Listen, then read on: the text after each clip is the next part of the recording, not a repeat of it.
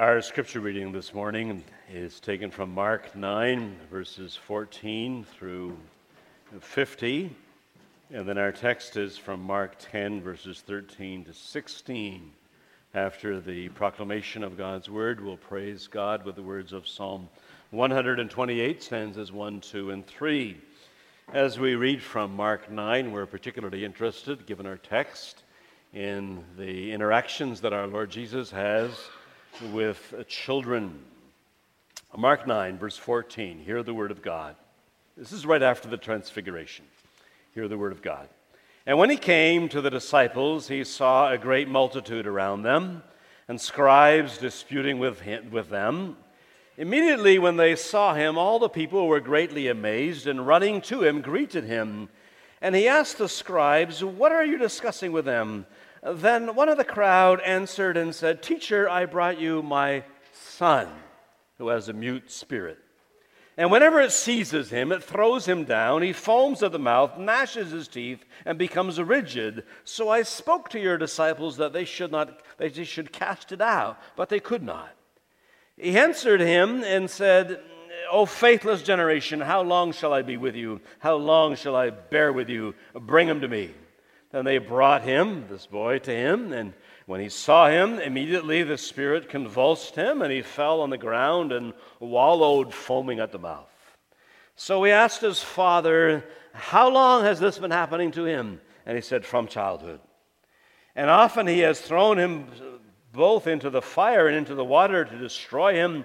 But if you can do anything, have compassion on us and help us. Jesus said to him, if you can believe, all things are possible to him who believes. Immediately the father of the child cried out and said with tears, Lord, I believe, help my unbelief. When Jesus saw that the people came running together, he rebuked the unclean spirit, saying to it, Deaf and dumb spirit, I command you, come out of him and enter him no more. Then the spirit came out, convulsed him greatly, came out of him, and he became as one dead, so that many said, He is dead. But Jesus took him by the hand, lifted him up, and he arose. And when he had come into the house, his disciples asked him privately, Why could we not cast it out? So he said to them, This kind can come out by nothing but prayer and fasting. Then they departed from there and passed through Galilee, and he did not want anyone to know it. For he taught his disciples and said to them, The Son of Man is being betrayed into the hands of men, and they will kill him, and after he's killed, he will rise the third day. But they did not understand this saying, and were afraid to ask him. Then he came to Capernaum, and when he was in the house, he asked them, What was it you disputed among yourselves on the road? But they kept silent, for on the road they had disputed among themselves who would be the greatest. And he sat down, called the twelve, and said to them, If anyone desires to be first, he shall be last of all and servant of all. Then he took, again, a little child and set him in the midst of them. And when he had taken them in his arms, he said to them, Whoever receives one of these little children in my name receives me, and whoever receives me receives not me, but him who sent me. Now John answered him, saying, Teacher, we saw someone who does not follow us casting out demons in your name, and we forbade him because he does not follow us. But Jesus said, Do not forbid him, for no one who works a miracle in my name can, come, can soon afterwards speak evil of me. He who is not against us is on our side. For whoever gives you a cup of water to drink in my name, because you belong to Christ, Assuredly, I say to you, he will by no means lose his reward. But whoever causes one of these little ones who believe in me to stumble, it would be better for him if a millstone were hung around his neck and he were thrown into the sea. If your hand causes you to sin, cut it off. It is better for you to enter into life maimed rather than having two hands to go to hell into the fire that shall never be quenched, where their worm does not die and the fire is not quenched. And if your foot causes you to sin, cut it off. It is better for you to enter life lame rather than having two feet to be cast into hell, into the fire that shall never be quenched where their worm does not die and their fire is not quenched. And if your eye causes you to sin, pluck it out. It is better for you to enter the kingdom of God with one eye rather than having uh, two eyes to be cast into hellfire, where their worm does not die and the fire is not quenched. For everyone will be seasoned with fire, and every sacrifice will be seasoned with salt. Salt is good, but if the salt loses its flavor, how will you season it? Have salt in yourselves and have peace with one another. Then we move to our text, verse 13 of chapter 10, where God's word reads Then they brought little children to him that he might touch them, but the disciples rebuked those who brought them. But when Jesus saw it, he was greatly displeased and said to them, let the little children come to me, and do not forbid them, for of such is the kingdom of God. Assuredly, I say to you, whoever does not receive the kingdom of God as a little child will by no means enter it. And he took them up in his arms and laid his hands on them and blessed. This is the word of God. Beloved congregation of our Lord and Savior Jesus Christ. So, tell me, did your pastor do something wrong this morning when he baptized his son? Do our pastors do wrong things when they baptize children? You're probably aware that there are many in our day who would argue that we really ought not to be doing that because you see, you don't know whether Isaiah Drew believes yet. And you won't know that until he is an adult. And so you really shouldn't be doing this yet. It's a point of controversy not without effect upon our communities. But it seems to me that there really are two questions that are wrapped up in this point of controversy. The one question is the question what do sacraments do? Are they instruments whereby we say something to God professing our faith, acknowledging who we now are? Or are they something uh, in which God says something to us and gives us his promises and gives us his blessings and embraces us? You will feel it already just by the phrasing of the questions that certainly the latter is much more meaningful and significantly. It's certainly wonderful when God says things to us and gives us promises what does it mean? I mean, it's good for me to say something to God and for you to say something to God and profess our faith, but we are much more fickle than God is, and we cannot live in, on the basis of our fickle moments. But we can live on the basis of the grace and the goodness of God. But the second point of discussion underlying this controversy really is what position do children have in the covenant community. What position do children have here in this church and here among you? There really are only two choices either people are in or they are out. And to understand the difference, you can think, for example, of your neighbors and, and those you come into contact with. If they know you are Christ, if you know that they are Christians, people who understand the principles of the faith, then you can have one kind of discussion with them, and you'll have to introduce many aspects of that Christian faith. If you, you will not have to uh, introduce many of those aspects because you know they're Christians. You can have one kind of discussion with them because they have the same bond of faith. But if you don't know they're Christians, you have to have another kind of discussion. You have to tell them about who Jesus is and who God is. You have to have a discussion about creation and whatever else. That's what happens. Well, what kind of discussions? How do you relate to your children? Do you speak to them as if they are unbelievers outside the community? Or do you speak to them as if they are believers who are part of the community, who have the same challenge that all of us as adults have? We need to believe and we need to repent and to change and to walk humbly before our God. Well, what about our children then? What circle do they belong in? Are they out there in the circle of those who do not believe, are in, or in the circle of those who embrace and know God? While later scriptures certainly suggest that they are in that circle of those who acknowledge and know God. Very significant day, the day of Pentecost. Peter stands up. And instead of declaring some major rift and some major change between the old and new covenant community, he says, The promise is to you and to your children. Many things will change, says Peter, as of this day of Pentecost, but this remains the same. The, your kids have the promises of God, just as the kids of our fathers had the promises of God.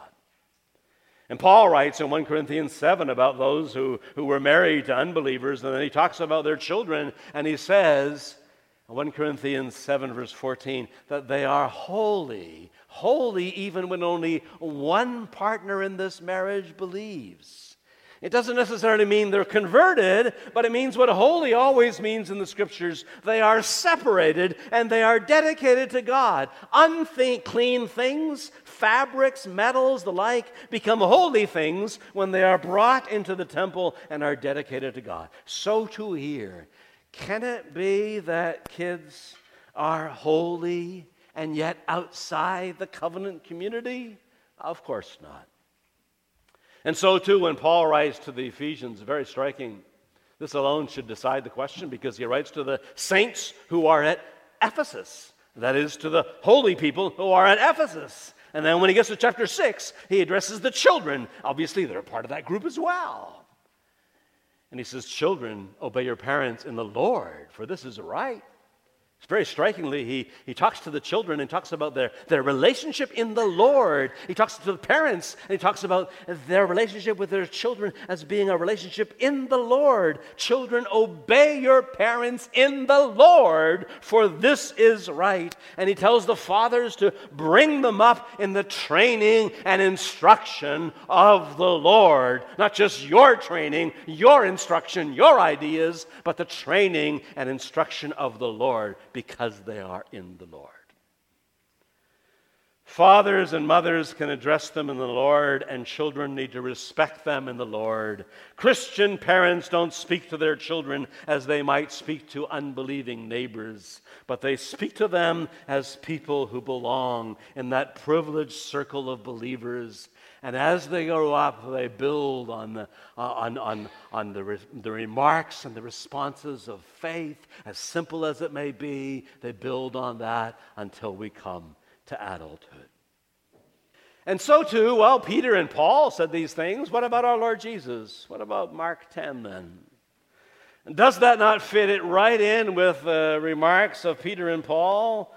No, the passages of, uh, of the Gospels that speak about Jesus blessing the children, they don't prove infant baptism, but they certainly prove and show that the Lord Jesus embraces children and he considers them part of this community, and he gets rather annoyed when the disciples think they're not part of this community.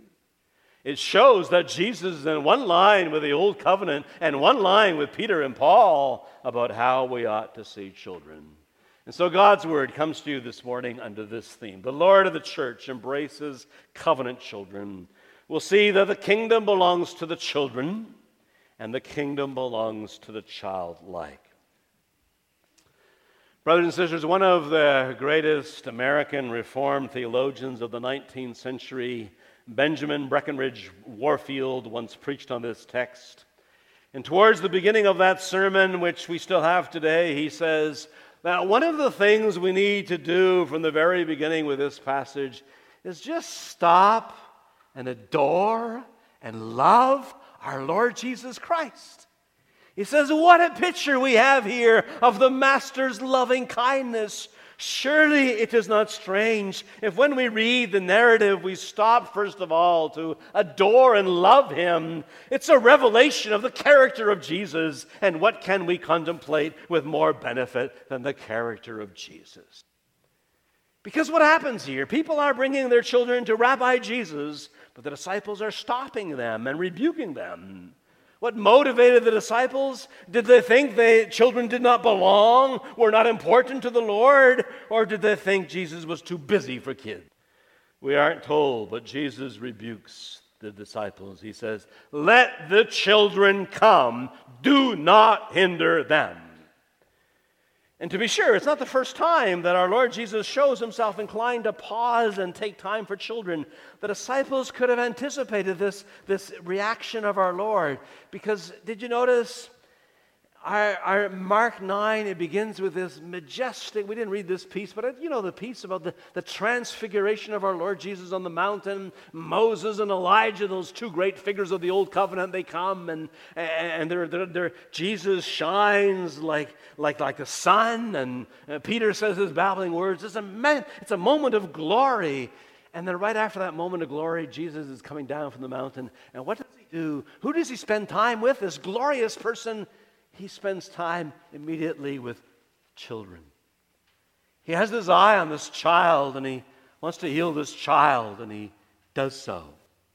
The Lord must have big things on his mind. It was a message on the mountain about suffering and death, but the Lord stops to take care of a child. And what happens? Because what happens? He meets this large crowd and he stops with his man and his boy the foot of the mountain. He who has come to restore all things has just had this discussion about this very purpose of his, stops here to restore the health of the boy. Surely this means, blessed are the children. And when the disciples are busy with that favorite pastime of theirs, arguing about who is the greatest among them, who is the guy who's going to get the best job in the new kingdom, what does he do? He takes a little child and he says, Brothers, you've got to become like this. It means, blessed are the childlike. And right after that, he speaks about those who cause little ones who believe in him to sin.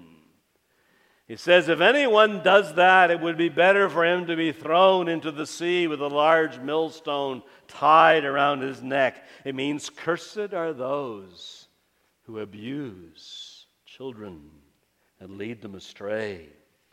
It means the church should not be the last, but the church should be the first to see that this is horrendous stuff. The Lord of the church, the King of the world, will not tolerate this. And besides that, there also seems to be even a Jewish background to what the, what the parents are doing when they're bringing their children to Jesus. There is this big Jewish book we have today. It's called the Mishnah, and it contains all kinds of Jewish rules and regulations that probably were alive and well in the days of our Lord Jesus. And according to one of those chapters in that book, it was the custom of the Jewish parents to bring their children to the scribes on the eve of the Day of Atonement and they would bring them to the scribes in order that the, the scribes might lay their hands on the children in blessing and in prayer so that the children might one day attain to the knowledge of the law and of good works. So, probably the parents are acknowledging something of the authority and the greatness of Rabbi Jesus, and they are seeking his blessing over their children. But the disciples don't see much merit in this. The Lord Jesus has more important things to do than to bother with children. But see now how our Lord reacts when he realizes this is what's happening. In Mark's gospel, it says in verse 19, when Jesus saw it, he was greatly displeased and said, Let the little children come to me and do not forbid them. And then notice several surprising things about how our Lord relates to these children.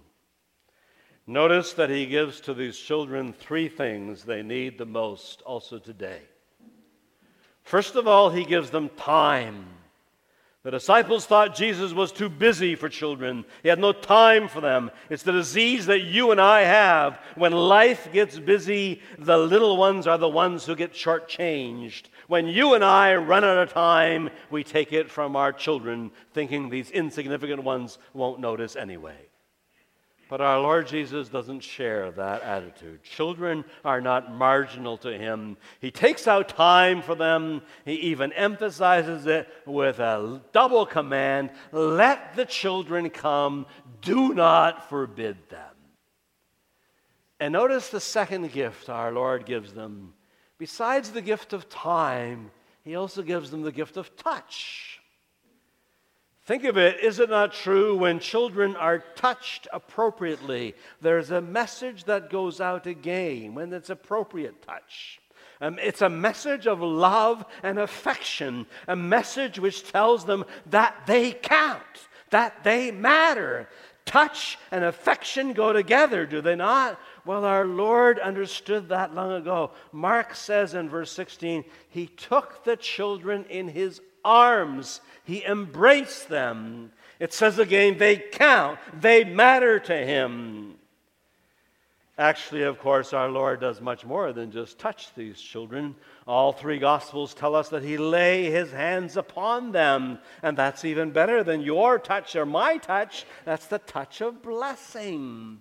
Think of the significance of that. It means to receive a blessing from no one less than the Lord Jesus Himself. Think of it how many people in the Gospels were not healed by His touch? Jesus' touch brought sight to the blind and hearing to the deaf and healing to all kinds of sick. Matthew tells us in chapter 14, they brought all their sick to him and begged him to let the sick just touch the edge of his cloak, and all who touched him were healed. Well, these children are even rich, richer, and they don't have to struggle to touch Jesus. He embraces them, touches them, and blesses them. Think of the tremendous role that blessing plays in the Old Testament. Think of how we are reminded again and again that children are a blessing and need a blessing, and you see it. Jesus is in one line with the Old Testament ways.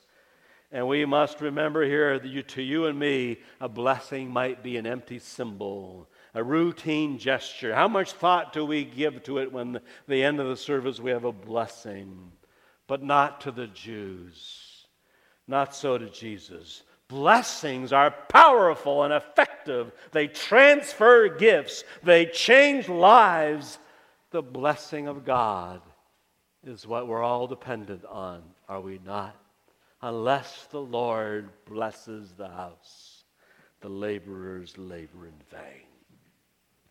There's still a third thing that children need. Matthew is the only one who actually mentions it in chapter 19.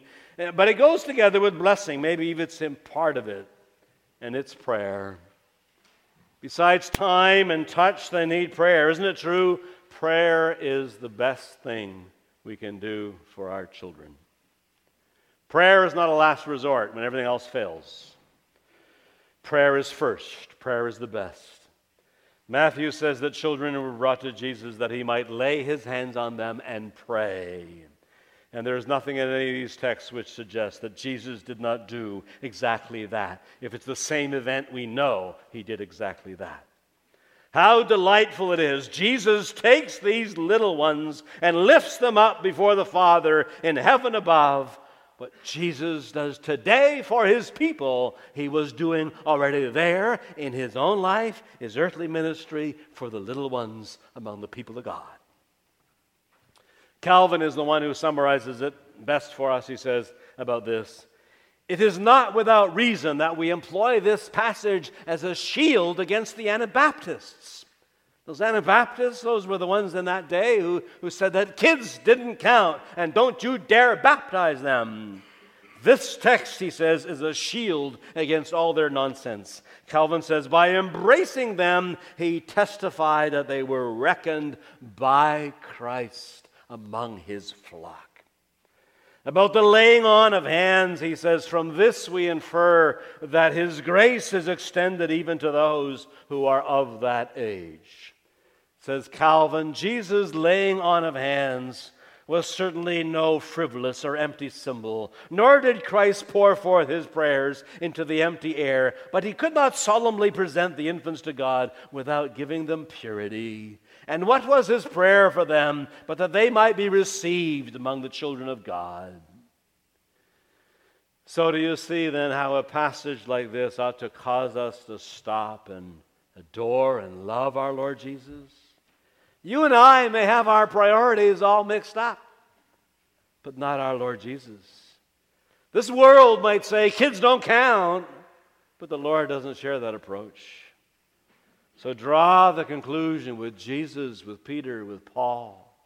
They're saying children belong.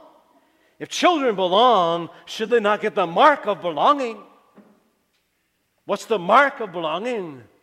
Today it's called baptism. And why should we think that on this point he has changed today? Is it not still his will that parents seek a blessing from him for their children? Will he deny to us what he gave to them? Are we in the new covenant poorer than those in the old covenant? If they counted then, why should they not count today? So we say this to the children and to the young people among us. Don't ever think that you don't only you only count when you get older. Don't only think don't ever think that it's only after profession of faith that you belong to the Lord and need to serve him. You are his. You need to serve him every day of your life. The promises are yours, the blessings are yours, and the call, the call you receive is exactly the same call that your parents receive the call to believe, and the call to repent, the call to live out of the grace of God and, and to live right with Him. You don't postpone that till you're 18 years old. You do it every day. You must do it every day. You must do it every Lord's Day as you come before God. The Lord Jesus showed by his actions then, and it's still true today, that each one, even those who cannot yet hear and believe and understand, they count. They matter to this God. That was always God's way. What would come of the whole Old Covenant era uh, if it didn't go from generation to generation to generation to generation? That has been the predominant way. Yes, He lets others in by His grace. And yes, we should welcome others. We should welcome all kinds of people eh, from everywhere. But when we welcome them, we welcome their children because that's the kind of God we got. And parents, sure, it's hard. It's hard to raise those children, to direct them in the ways of the Lord. And it's expensive to do that. But aren't we reminded by this? What do we confess our Lord does today in the heavens? Don't we confess that He prays for us? He's the great intercessor, the great high priest. Well, does this passage not remind us, even as He prays for, for you and me, he prays for our children. He prays for our grandchildren. This is the very thing that He's doing today. How do I know that? Because that's what He did when He walked on the face of the earth. He prayed for the children of the covenant. Do you think that maybe from heaven above He forgets about our kids and our struggles with them? Would He forget in heaven the very thing that He was zealous about on earth? Of course not. Here we are reminded He helps, and His blessings are very real. So we say this to David and Erica and to all parents. You make promises today, but you can do that only on the basis of God's promise to you. And you can go forward only on the basis of the strength of God's promise to you. It's not a matter of being a minister, it's not a matter of being a professor, it's not a matter of whatever you are, it's a matter of the promises of God. If we don't lean on that, we lean on nothing. Only by grace and through Christ alone. It reinforces our second point. We see not only that the kingdom belongs to the children, we also see the kingdom belongs to the childlike. Because notice what else our Lord does in verse 15. Who he says, Assuredly I say to you, whoever does not receive the kingdom of God as a little child will by no means enter it.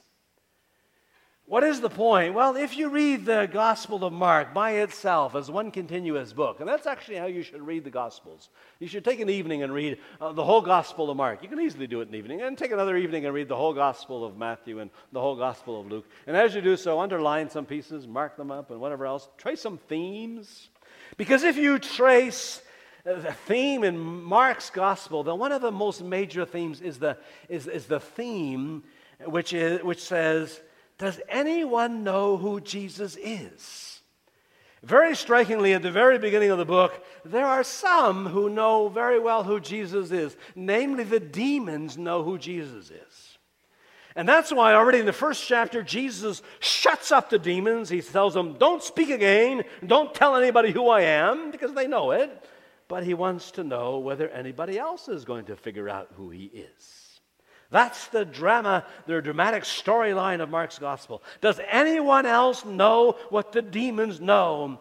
And the point here is if anyone is going to get the answer right, they're going to have to have the attitude of a child. They're going to have to have the faith of a child. It's apparent that it's especially the faith of a child that is being praised here. Whoever does not receive the kingdom of God like a child shall not enter it. Already here we are being told access to the kingdom comes not by works, it comes not by degree of maturity, it comes not by degree of wisdom, it comes by faith of grace the simplicity of a childlike faith is elevated. You see, it, it's still true today. Children properly instructed will believe. In the process of growing up, they might waver and be tossed to and fro, but children, they will believe. And who can ever tell a story about a child, uh, about a child sitting on their mother's lap and your mom is reading or dad is reading about Adam and Eve or about Noah and the ark and Jonah and the fish. And did you ever hear of a child turning around and say, Ah, oh, come on, mom, that can't be true? No, a child will believe. A child will say it's true. It's true because mom said it was true, and it's true because this book said it was true, and therefore it's true. The approach of a child is precisely that. These are the, these are the, the confidence based things that we base our faith upon. And that's what our Lord is talking about. It's in this respect we have to become childlike in our faith. We have to be have faith like a little child. And you know, if you really take all the words of our Lord Jesus at face value, then we have to say that the great question of the Gospels is not whether children belong to the kingdom, but the greater question seems to be here is are there any adults here? It's very striking in the Gospels. There's not one time that our Lord puts children down. Throughout the Gospel, the message of this passage is being reaffirmed to such, to persons like this, belongs the kingdom of heaven. I think of a passage like Matthew 11, where he speaks to adults and he tells them a very hard truth, hard for proud adults to accept. He says, The things of God are hidden from the wise and the learned but they are revealed to little children. And how often don't we hear him taking a child and putting that child in the midst of the learned scribes and Pharisees and the others? And he says, This is your model. Unless you're, you turn and become like this child, you will never even enter the kingdom. So, too, later in his final days, when he, it's, it's the adults who, who want to crucify him. Man, when he comes into Jerusalem and he's riding on a donkey, who is it that's crying out, Hosanna to the Son of David? It's the children. Chief priests and scribes are indignant. Jesus says it's music to his ears. Jesus says, Have you never read in your Old Testament? From the lips of children and infants, you have ordained praise. It means even the praise of children is a blessed thing to our Lord. The strange truth of the gospel, hard for us adults uh, to, uh, to accept, but the strange truth of the gospels is when you read a gospel like Mark, you actually see children believing long before you ever see any adults believe. When you read all the Gospels, it's, it's, the, it's the adults who are to model themselves after the children. Covenant children are the ones who teach us faith and trust and humility, but the adults, covenant adults, are the ones who reject him and want to crucify him. The adults are the ones who opposed him their whole life long and caused him so much grief. They were the ones who nailed him to the cross. Oh, why, when you take a look at it all, you might very well be inclined to ask whether there were any adults admitted to the covenant circle. If you took an inventory of who believed and who didn't, you would say, all these children are there, but are there any adults? The great problem of the Gospels is not childhood, the problem is adulthood. The problem is not that children cannot be adults, the problem is it's difficult for adults to be childlike and to trust like a child and to have faith like a child and humility before a glorious and gracious God. Humility like a child. You know, people sometimes accuse us of teaching a version of presumptive regeneration. I mean, it's rather ironic. Abraham Kuyper supposedly taught you should baptize on the basis of presumptive regeneration. We left, the, in our, our fathers left that whole history because we said that's nonsense. But they say to us today, you know, the problem with you Canadian foreign people is you, you presume your children are regenerate. And I say, nonsense. But you see, that, that's the wrong question. What are you going to do? Presume your children are regenerate? No, your children have the, have the, same, the same challenge as the adults have. They have to believe and they have to repent when they sin. But we don't presume they're regenerate. We, we take a lot of stock in God's promises, but we also don't presume they're unregenerate like some other people do. I can't baptize them because they're unregenerate.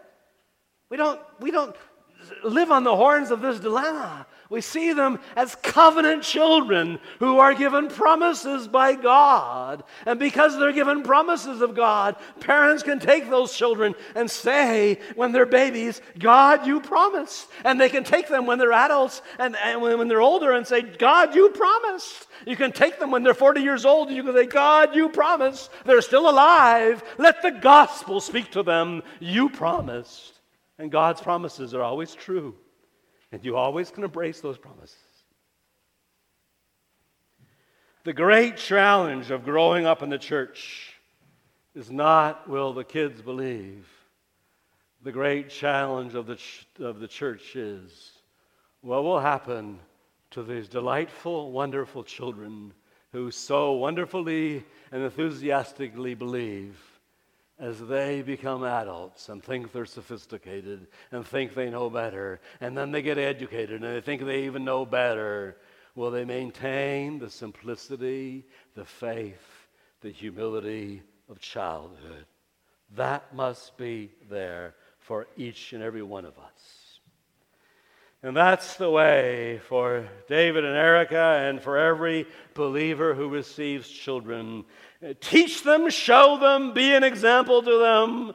You can speak wonderfully to your unbelieving neighbor about the grace and love of God, but when you address your children, there's more to build on. You can build with a firm basis because you have the, the promises of God you, you can say, Isaiah, you are the privileged and recipient of the promises of the triune God, His covenant and His promises, His care and His protection.